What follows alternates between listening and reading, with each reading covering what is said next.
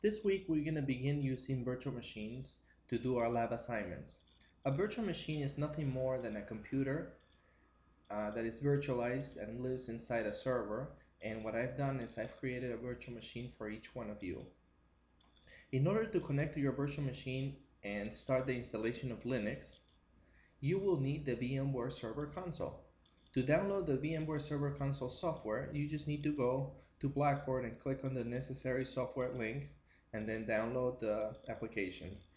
Once you start the application, it will ask you for a host name, username, and a password. First, you will need to VPN into the UIS network to access the VMware server. The host name of this server is csc570e.uis.edu. And then the username and password are simply your UIS net ID and password. So I'm going to put that, tlos1 for me, and then my password, and then I hit OK. Once I do that, it should open the virtual machine that I have access to. If it doesn't do that for you, you can just go to File, Open, click on Browse, find your NetID folder, double click it, and then open the Red Hat Enterprise Linux 4 configuration file. And then uh, you will be presented with a, a screen that shows your, um, your virtual machine configuration information. What I've done is for your virtual machines, I've given you 128 megabytes of RAM, 5 gigs of hard drive space, and one processor. Um, please don't change these settings uh, the memory and especially the memory because um, we we have 20 students and we just have enough memory to um, to use 128 per student. Um, after the first week, I will uh, take away the write access to this configuration file and you won't be able to change it. But the first week, you need to have write access because uh, it's going to create a Ethernet address for your uh, virtual machine uh, Ethernet connection and it will also create a, a, a GUID for your virtual machine. So you will need to have write access. But after that I will take it so that we don't run into any issues.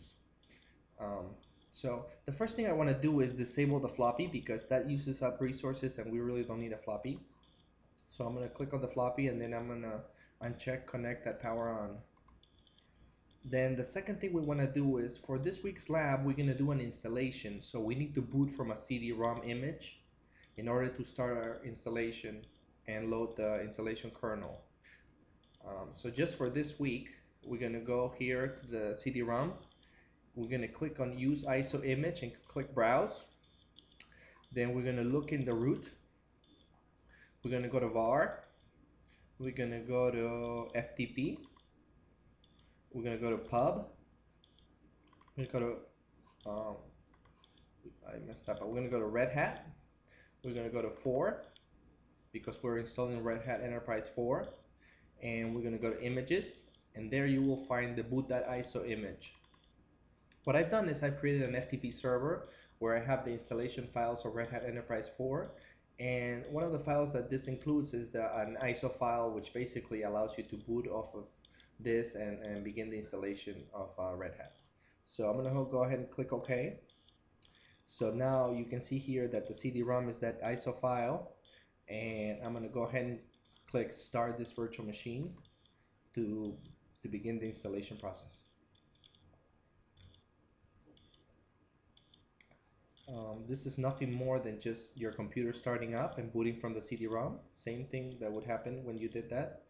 Um, so we're presented with this screen that says boot. So we're going to hit enter to start loading the kernel. Um, if you want to go into full screen mode, you can do Control Alt Enter, and that will pull you in uh, full screen mode, which basically will make it look like you are at the console of a regular computer and you were installing from your own computer. Um, to come out of that uh, full screen mode, you can do Control Alt, and that will uh, basically minimize it and make the window smaller. Um, so you can go back and forth between those two. So right now we're presented with a screen that says um, to choose a language. So we're going to choose English as a language. Then what type of keyboard do you have? We want to choose um, US, hit OK. Then it's going to ask us, how do you want to install Linux? In our case, like I said, I've installed an FTP server with the mount point with the installation files for Red Hat Enterprise 4. And so we're going to do a network install. So we're going to choose FTP. Other options are from a local CD-ROM, if we had a CD-ROM with the install CD, the hard drive, if we had all the files in the hard drive, an NFS image, if um, we were sharing an NFS drive with the installation files over the network, or an HTTP server if we had a web server with installation files. I have chosen to use FTP. We could we could have used easily you have used uh, NFS or HTTP, but we're going with FTP this time. So we need to click FTP and hit OK. now the next step is it since we're doing a network installation, you need to get an IP address. So um, what I've done is I've set up a DHCP server for you, and if you choose to use dynamic IP configuration, um, that will give you an IP address and all the uh, necessary network information to connect to the network and start the installation process. Uh, optionally, you could do this statically, but like I said, it's much easier to do it through the HTTP, which has already been set up. So choose the HTTP and click OK. It's going to go out there, query the DHCP server, and try to get an IP address. So we'll wait a few minutes for that. Okay, it got the IP address, and now it's trying to uh, figure out what the host name is and the domain. It's querying the DNS server basically. So this should take a couple seconds, and we'll see what happens.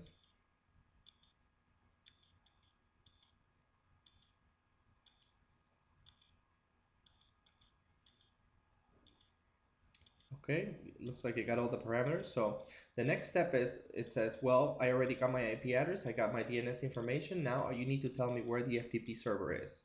So the FTP server in our case is CSC 570e.uis.edu, which is the same server that has our virtual machines and the one that we connected last week for the assignments. And the Red Hat Enterprise Linux directory is in pub slash red hat slash 4 gonna click. Uh, we don't want to choose use non-anonymous FTP because we this FTP server is anonymous, so anybody can connect without a password or a username. So we'll hit OK. It's gonna retrieve the images and it's gonna begin basically the installation process. Um, since we're doing this over the network, most likely it will uh, start this process in text mode. Uh, if we had a, a, direct connection, if we if we were doing it from a CD, then it would do it a graphical um, install. So it's going to run the Anaconda uh, process, which is basically the install uh, process for Red Hat Linux. So right now it looks like it's probing the video card and the monitor, and pretty soon it will um, bring us to the installation process. Okay, so it says welcome to Red Hat Linux. So we'll hit OK. It's gonna first it's gonna search and see if we had any other installations. Since this is a brand new uh, uh, VMware virtual machine that we have, so it finds nothing. So it's asking us now if we want to, how do we want to partition it?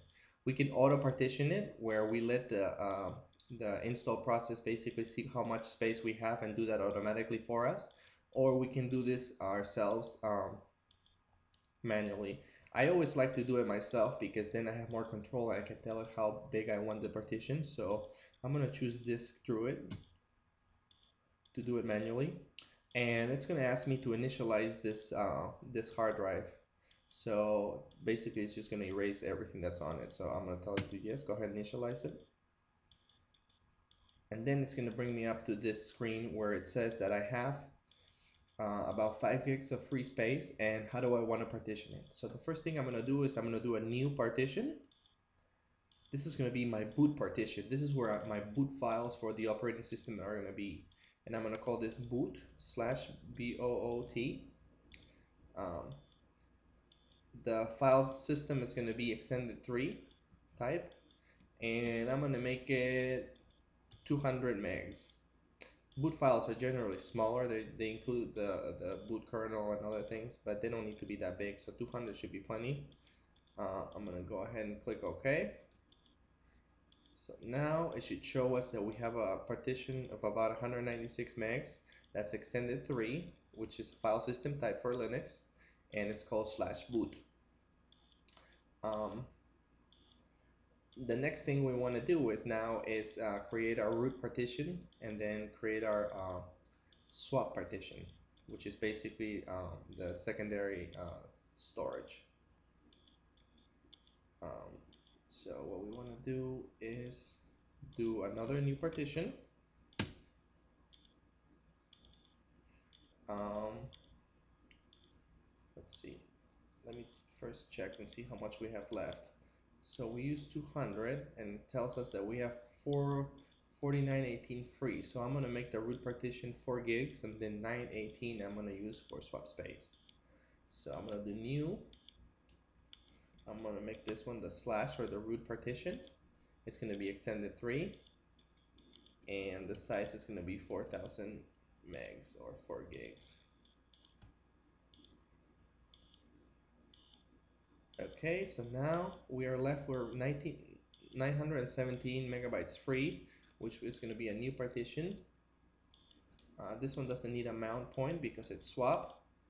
So we're going to go down to swap and 917 and fill all available space. So we wanted to fill everything that's left for swap.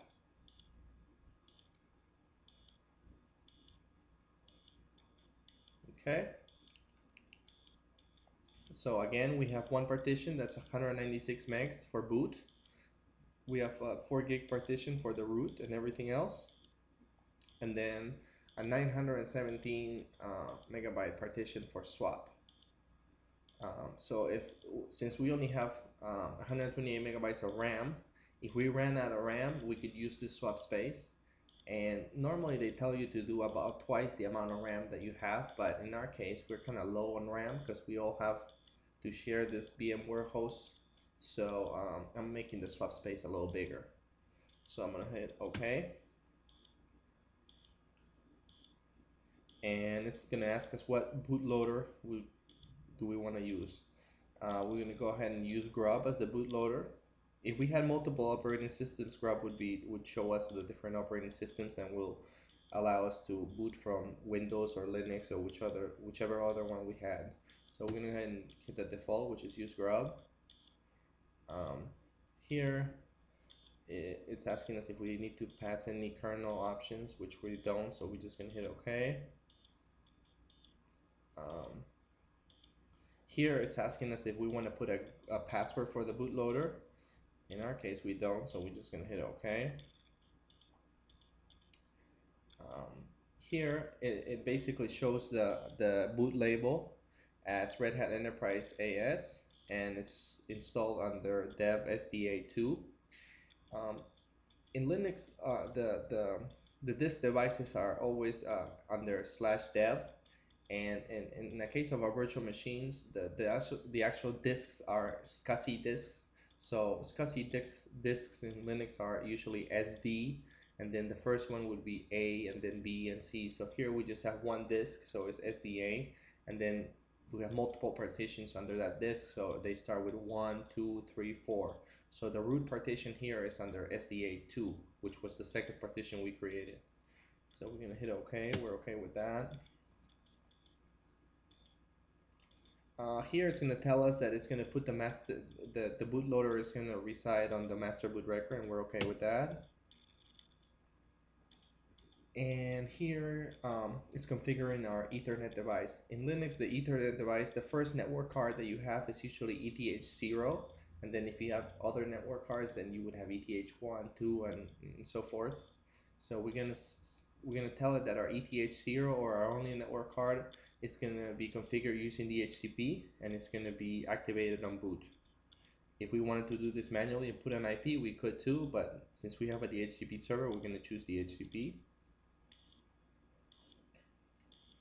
and we're gonna tell it to automatically uh, get the host name from the HTTP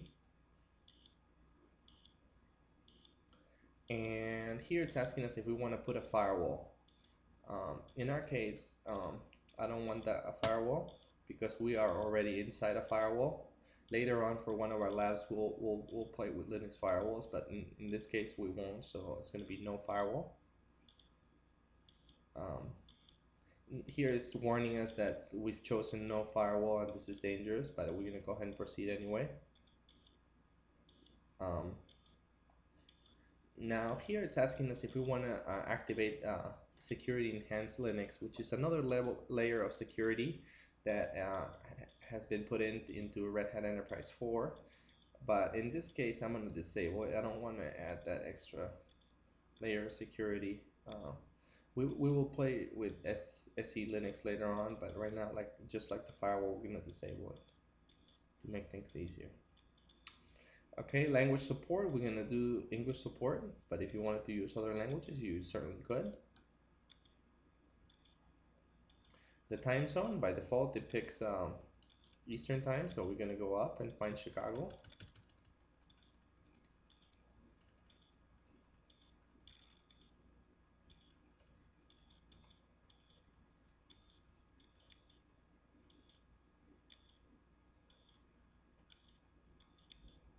Chicago.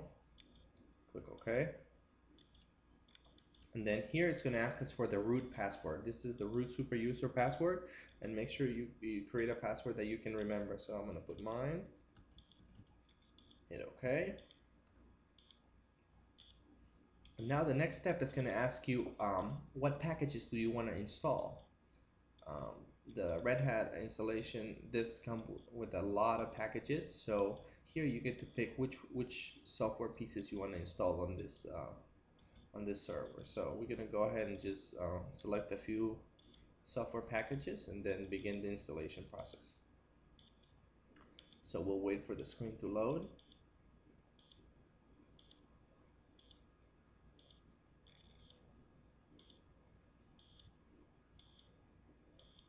Okay. Here is telling us, do you want to just install the recommended package selection or do you want to customize what packages you want to install? In our case, we want to customize it, so we want to choose which ones we want. So I'm going to hit customize and hit OK. And then I'm just going to choose some things here. I'm, I want X Windows. Uh, for my environment, I like GNOME better than KDE, so I'm going to choose GNOME. I want editors. I want graphical internet, so we get uh, Firefox. I also want text-based internet. I don't want Office. I don't want sound or games. I want configuration tools. I want a web server. I want to be able to share files with the Windows server. So I'm going to do Windows file server. And then I do want, let's see, development tools so that we can compile things later on that we may have to. I want legacy software development. I want administrative and system tools and I want system printing support. So then I'm going to hit OK. And once I do that, it's going to check for dependencies and it's going to tell me that a complete log of this installation is going to be found under root slash install.log. After rebooting the system, we can look at that file and see what happened with the installation. And the first thing after that is going to uh, format the hard drive with the partitions that we asked it to and then it's going to install Linux and then it's going to ask you to reboot. Once you reboot you will have a fresh copy of Linux. Um, for your assignment this week I will give you um, you will basically have to install the same way I have done here the, the Red Hat Linux 4 but I will give you different settings to pick to make it a little more customized than what I have done. So that's it for this one.